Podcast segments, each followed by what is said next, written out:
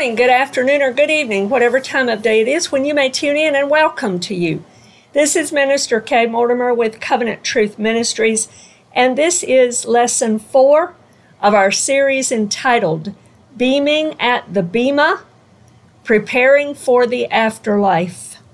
And so I want to continue tonight.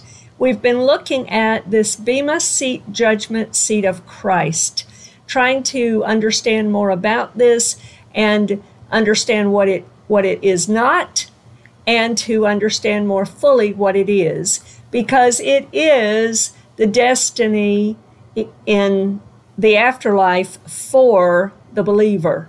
Every single believer will be there. Paul said in Second Corinthians five ten, we must all appear. All means all.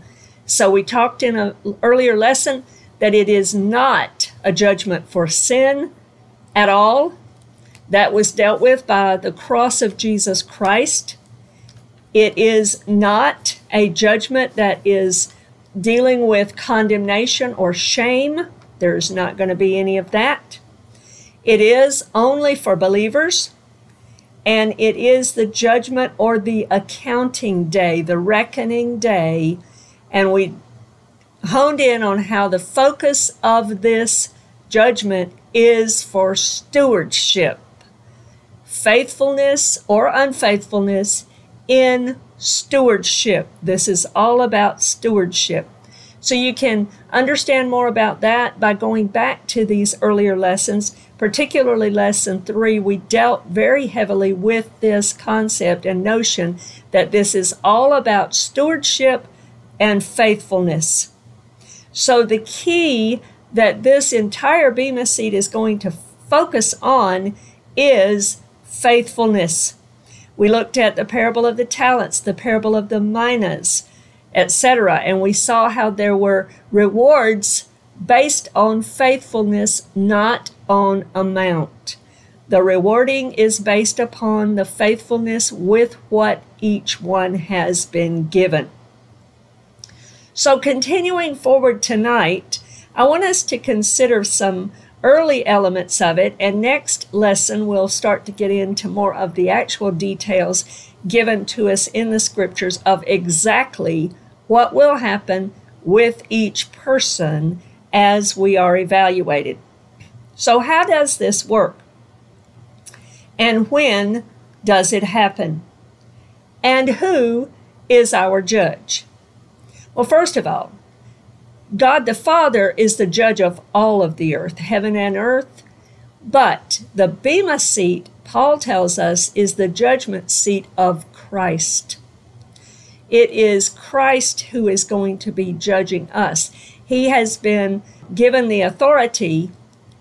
He even said so right before he ascended. He said, all authority in heaven and earth has been given to me. Now, as the second person of the Trinity, then there is a union of authority anyway, but they are still individual roles or persons in the Godhead and in the in the triunity of our God. But Jesus is the one that we will appear before. He is the one that's going to do the evaluating and the judging at this Bema seat that, remember, is all focused on faithfulness or unfaithfulness with stewardship. So how does it work? Let's talk a little bit about that. And when does it happen? Now, we're going to discuss some of this in this lesson and some in either one or two more lessons following. But here, let's look at some of the structuring and identifying elements that are involved in this Bema seat and how it's going to function. And then let's look at each of these, obviously covering them biblically.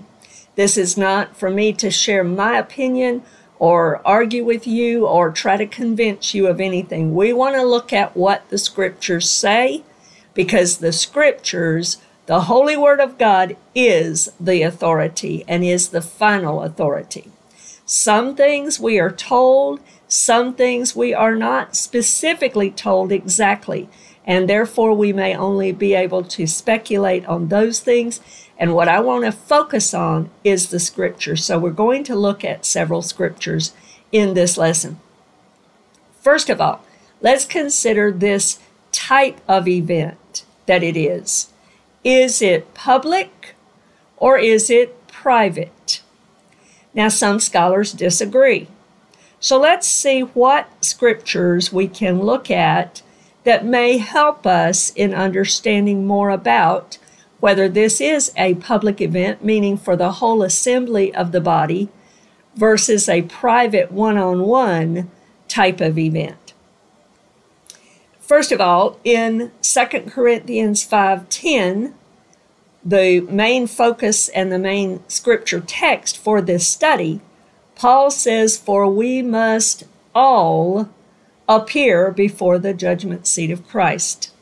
Now, by him saying all, he obviously means all, the whole of the body.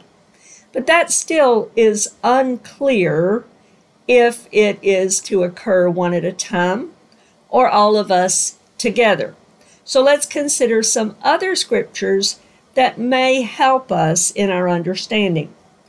First of all, let's look at Jude, and Jude only has one chapter. We're going to look at verse twenty-four and twenty-five. Jude writes, "Now to him who is able to keep you from stumbling and to present you faultless before the presence of his glory with exceeding joy." So in this passage, in verse twenty-four and then twenty-five says, "To God our Savior, who alone is wise, be glory and majesty, dominion and power, both now and forever. Amen." And every Christian says amen and amen to that. So this word, when it says in verse twenty-four, "to him who is able to keep you from stumbling and to present faultless," really is what it says, but the "you" is understood. Same "you," he's talking about the same group of people. And I did contact a friend of mine who is more of a Greek scholar than I am, and he did tell me that that word for "you" that's used there in verse twenty-four is in fact plural. So when is this speaking of? Well, obviously, if it's plural, it would undoubtedly perhaps not be when each new person arrives in heaven at their death or whatever. Uh, perhaps it's at the end of this Bema seat, because once we get done with the Bema seat judgment, one of the things that we will obtain there is something that we will need for the next event that we will face in the short impending future after the Bema seat, and that is the wedding and the marriage supper. Perhaps it is referring to the actual wedding when Jesus will present all of his bride together, the plurality of them, the wholeness of all of them, all of us, as his bride together at the wedding to the Father.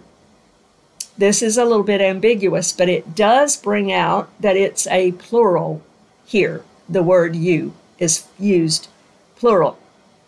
So let's consider a few other places. Let's look at Revelation. I want to look at the book of Revelation, chapter eleven, verse fifteen through eighteen. Revelation eleven, verse fifteen, "Then the seventh angel sounded, and there were loud voices in heaven saying, 'The kingdoms of this world have become the kingdoms of our Lord and of his Christ, and he shall reign forever and ever.'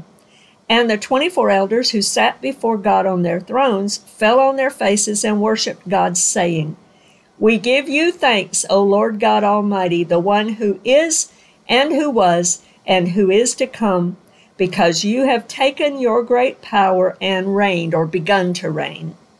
"The nations were angry, and your wrath has come, and the time of the ju- of the dead that they should be judged, and that you should reward your servants, the prophets and the saints, and those who fear your name, small and great, and should destroy those who destroy the earth. This is probably one of the most clear to me that indicates that this is probably a public event where all of us will be together, because it says here that you should reward your servants, the prophets and the saints, and those who fear your name, small and great. So that's talking about a whole lot of people, and all of the saints, all of the believers, all of the Christians for all time. So that to me indicates that it is a public, a more public event. And the final one that I want to look at is John chapter four. And in John chapter four, I want to read verses thirty-three through thirty-eight. John is recording for us now the event that happened when Jesus went and met the woman on the, at the well, and the disciples had gone away to get some food. They came back, and, you know, he... they tell him, you know, Rabbi, eat. Verse thirty-two says, but he said to them, I have food to eat of which you do not know.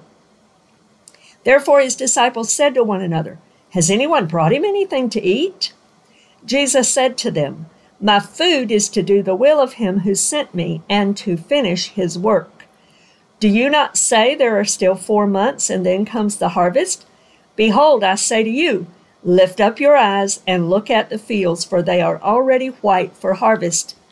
And he who reaps receives wages and gathers fruit for eternal life, that both he who sows and he who reaps may rejoice together. For in this the saying is true, one sows, another reaps. I sent you to reap that for which you had not labored. Others have labored, and you have entered into their labors. So this here indicates another passage to me that this is a group event. It is a public event where we will all be sharing together. And I'm going to come back to that particular passage right there at another time to, to talk about another element of this that is very powerful to understand. But these are just some evidences from the scriptures that may clarify that for us.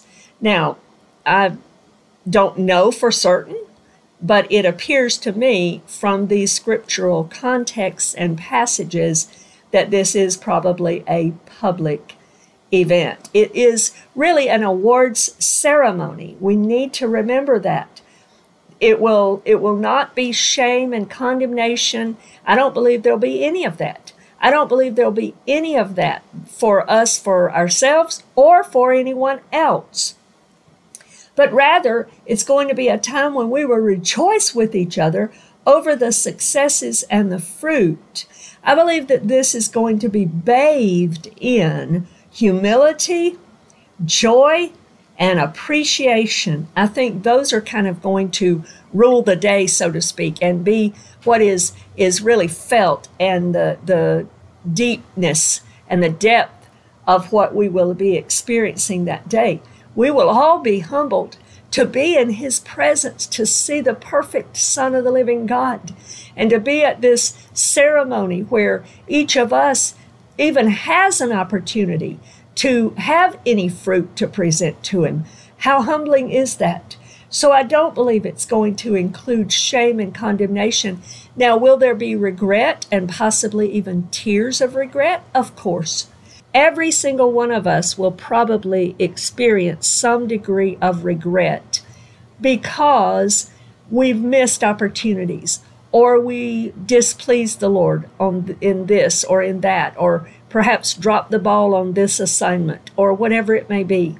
Nobody is going to be there standing perfectly. The only one who will get all the glory for any of these things is going to be our Lord and Savior, Jesus Christ, because everything we've done in this life that is of any eternal value is a result of him working through us.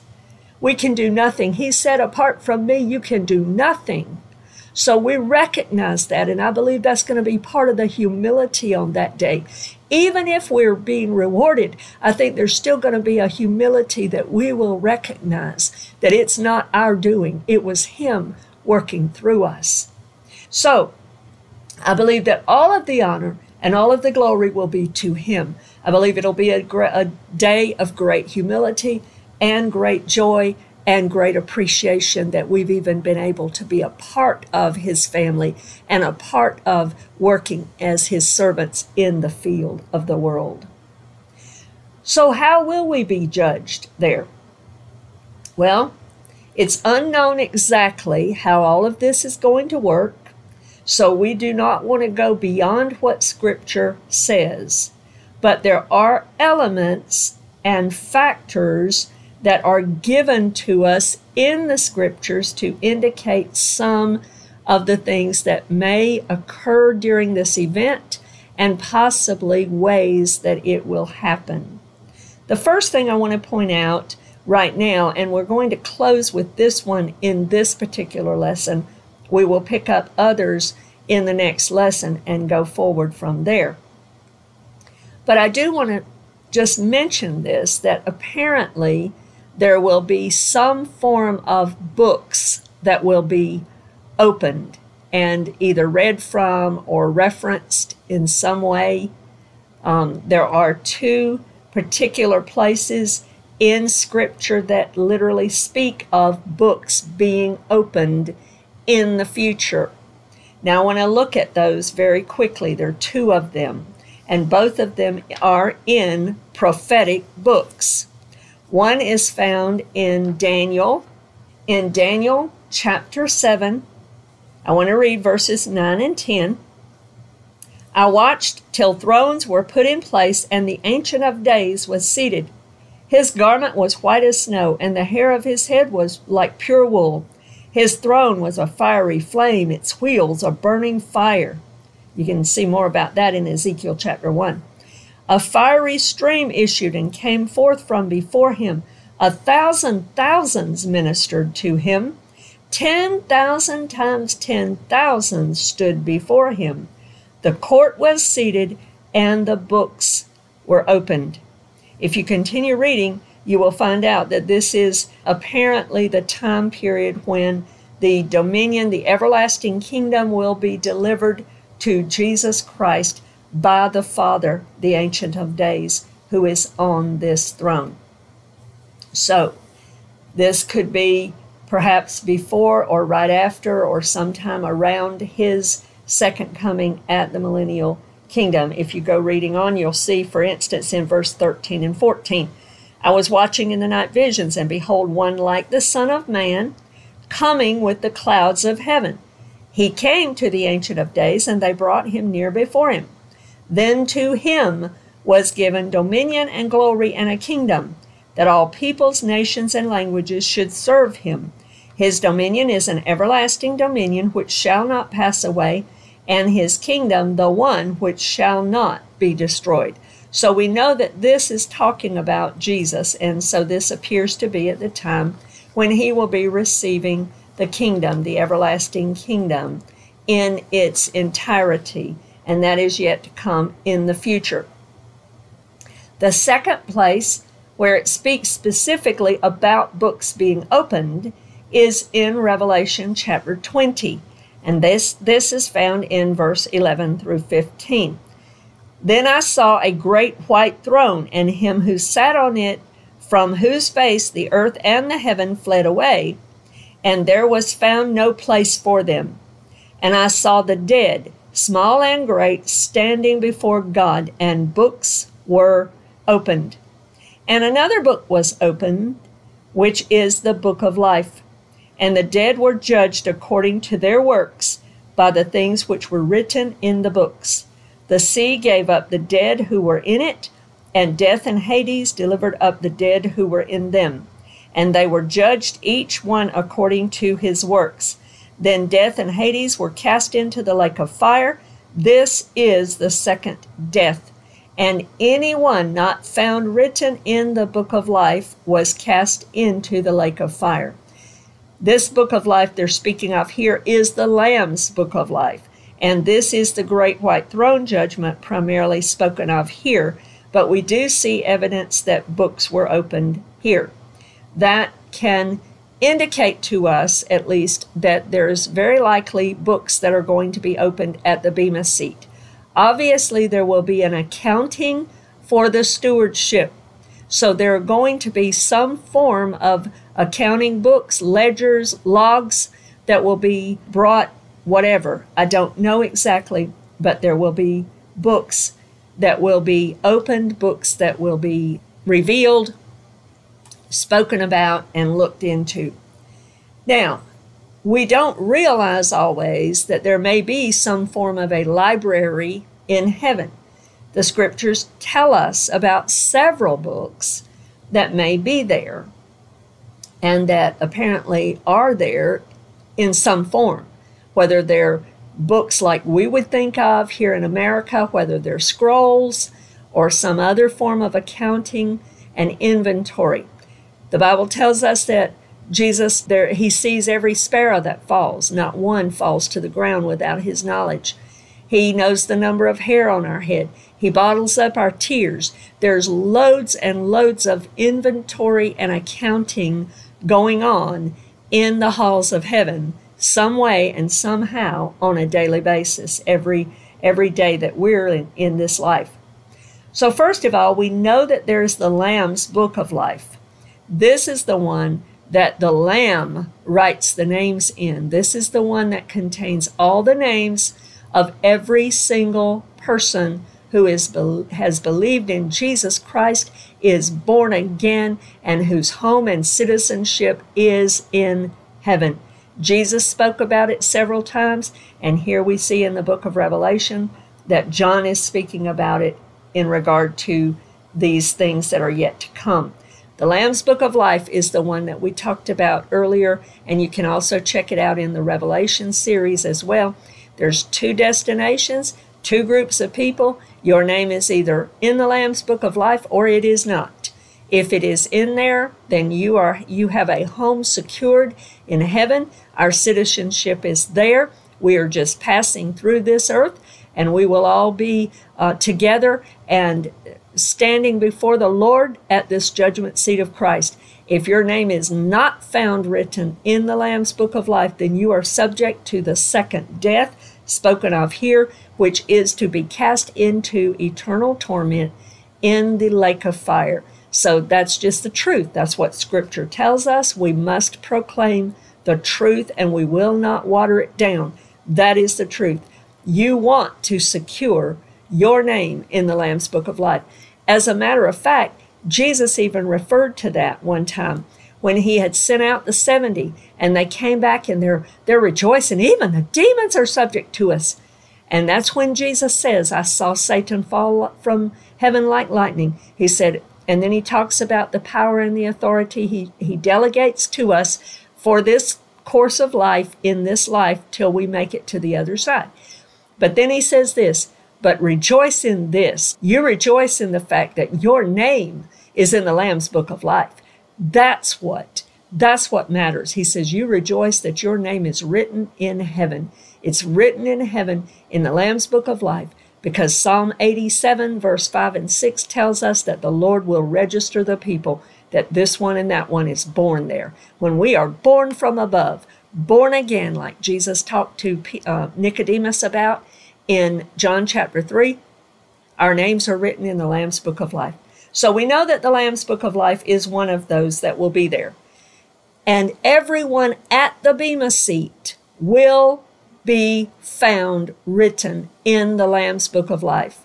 No one else will be there except all who are written in the Lamb's Book of Life. And all who are written in the Lamb's Book of Life will, in fact, be there. The Bible also speaks of a book of life.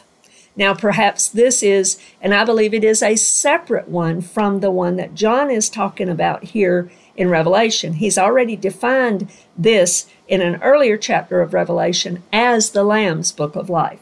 But there is also a book of life that may be referencing each individual person's life, each individual person's, perhaps even their creation.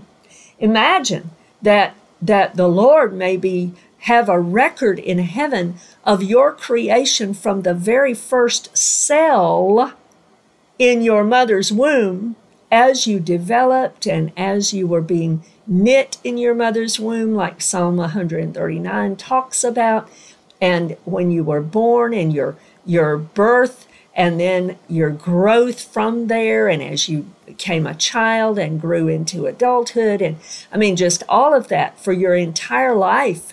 Jesus cares about every detail of our lives, and the kind of recording that he does, if he's inventorying every sparrow that falls and every hair on our head, it doesn't surprise me at all that he would have a book of life on every individual person. Perhaps he even has in that book each individual person's specific D N A code that is only unique to you. No one else has your D N A code exactly. And so maybe that book of life has those kinds of things, some kind of inventory. There's also perhaps a book of the days of your life, I might call it, or the book of God's plan for your life. In Psalm one thirty-nine, I referenced it a moment ago. I want to turn there right now and read this. It says this, beginning in verse thirteen. For you formed my inward parts. You covered me in my mother's womb. I will praise you, for I am fearfully and wonderfully made. Marvelous are your works, and that my soul knows very well. My frame was not hidden from you when I was made in secret and skillfully wrought in the lowest parts of the earth. Your eyes saw my substance being yet unformed, and in your book they all were written, the days fashioned for me, when as yet there were none of them. So in other words, this indicates to us that God has a book of plans for our life, maybe uh, his days of our life that were planned by him, the ones that were fashioned by him. Each day of our individual life. How precious is that? How intricate is our Lord? There is also another book spoken of that I want to look at now, and it's found in the book of Malachi. It speaks of this one. In Malachi chapter three, I want to read verses sixteen and seventeen. In Malachi chapter three, verse sixteen, it says this, Then those who feared the Lord spoke to one another, and the Lord listened and heard them. So a book of remembrance was written before him, or in his face, in his presence, for those who fear the Lord and who meditate on his name. They shall be mine, says the Lord of hosts, on the day that I make them my jewels, and I will spare them, as a man spares his own son who serves him. So here we see this book called the Book of Remembrance, and it's interesting because it says here that the Lord listened and heard them. The Lord, in other words, it means he literally perked up his ear. It pleased him so much. It drew him to, to listen, to care, that they loved him that much, that they were speaking highly of him. It was a special draw of his attention.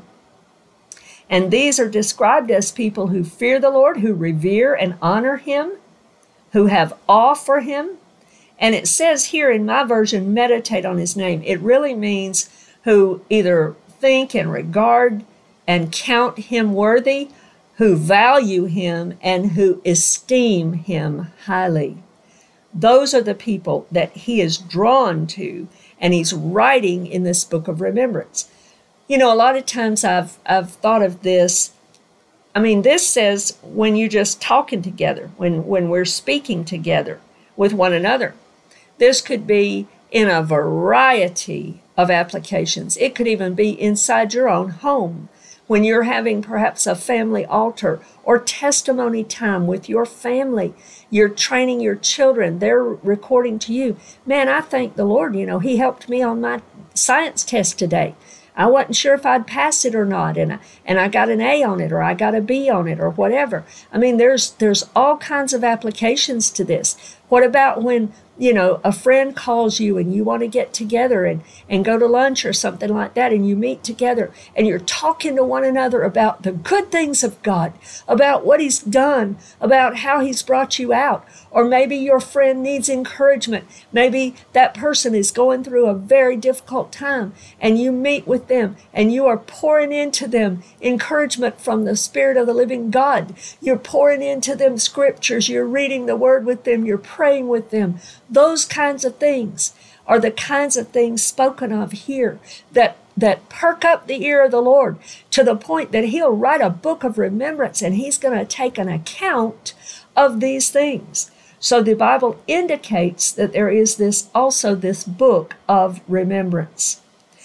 There are possibly other books. Scripture does speak of at least one other, and that's called a book of wars, W A R S, wars. There are perhaps a book of deeds. Some believe that this these judgments will be from a book of deeds. It may be that that is the same thing as reference to some of the other things that I've mentioned here also. But there will be books that will be opened.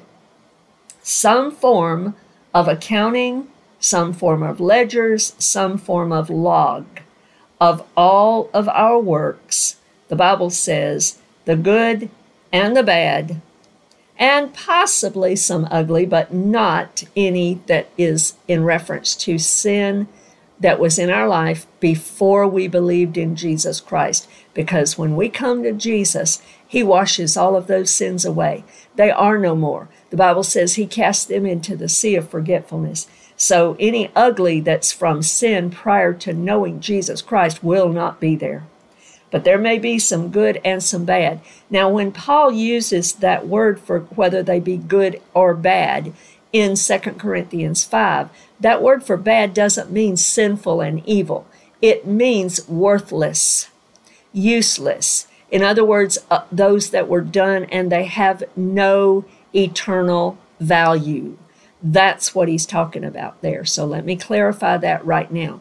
And we'll bring out more of that next in the next lesson when we go forward with this.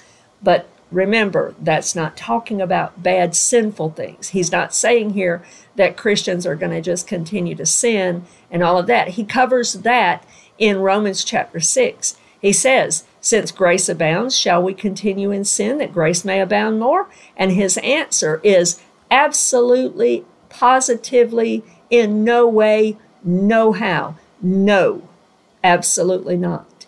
So read Romans chapter six to understand more of that and how there is a difference when Jesus Christ comes in. So in Second Corinthians nine ten, when it's talking about us being judged at the judgment seat of Christ for all of our deeds, whether they were good or bad, it's talking about the eternal value of them, whether they truly have eternal value or whether they don't, and they are useless in the sense of eternal value. Now, I want to read a few other scriptures as I draw down to a close here tonight. First of all, I want to read in the book of Ecclesiastes, one of the books that Solomon wrote, in Ecclesiastes chapter twelve, verse thirteen and fourteen. Solomon writes, he wraps up his entire book. Very, these are the very last verses of his book. And he says this, let us hear the conclusion of the whole matter. Fear God and keep his commandments, for this is man's all. For God will bring every work into judgment, including every secret thing, whether good or evil. The whole book of Ecclesiastes really is teaching us that life is nothing but vanity apart from being filled with God, filled with Jesus. If you don't have Jesus in your life, your life is vain. It's useless. You, you are searching and you are always feeling void. There's something missing. There's something very great that is missing in your life. And it is Jesus Christ. He is what fills life with joy. He is what makes life worth living. And so you can learn that with uh, Solomon's writing here of wisdom in Ecclesiastes. And that's why he comes down to the whole matter. He says, this is the conclusion of it all. Fear God, honor him, keep his commandments, obey him. What is the commandment in the New Testament that we are to keep? Jesus tells us in the book of John, he says there's one work that God demands of us, and that is believe on the Son of God that he has sent. Believe on him, him who the Father has sent, and that is Jesus Christ, the Son of the living God. Then I want to turn over to Second Corinthians chapter five. In Second Corinthians chapter five, verse nine and ten, and I am going to read this again. This is more of our foundational text for this study, but I want to read it again. Verse nine, therefore we make it our aim, whether present or absent, to be well-pleasing to him. Why? He tells us in verse ten, for we must all appear before the judgment seat of Christ, that each one may receive the things done in the body according to what he has done, whether good or bad, or in other words, useless, worthless in the sense of eternal value. Then in Romans chapter two, verses four through eleven, Paul speaks more about this, and he says this. He's talking about people judging each other and, and so forth. And he says in verse four, or do you despise the riches of his goodness, forbearance, and long-suffering, not knowing that the goodness of God leads you to repentance? But in accordance with your hardness and your impotent heart, you are treasuring up for yourself wrath in the day of wrath and revelation of the righteous judgment of God, who will render to each one according to his deeds. Eternal life to those who by present continuance in doing good seek for glory, honor, and immortality, but to those who are self-seeking and do not obey the truth, but obey unrighteousness, indignation and wrath, tribulation and anguish on every soul of him, of man who does evil, of the Jew first, and also of the Greek. But glory, honor, and peace to everyone who works what is good, to the Jew first and also to the Greek, for there is no partiality with God. He's not talking here about works salvation, but he is talking here about being judged in accordance with our works, and there will be rewards or punishment based upon those works and which category they fall in. So that's what Paul is talking about here. Then in John chapter three, verse twenty-one, I want to read verses eighteen through twenty-one, John chapter three. He who believes in him is not condemned, but he who does not believe is condemned already, or stands under a death penalty already, because he has not believed in the name of the only begotten Son of God. And this is the condemnation, that the light has come into the world, and men loved darkness rather than light, because their deeds were evil. For everyone practicing evil hates the light and does not come to the light, lest his deeds should be exposed. But he who does the truth comes to the light, that his deeds may be clearly seen, that they have been done in God. Then I want to read in verse in Matthew chapter six. I want to read three particular verses here to bring out this final point.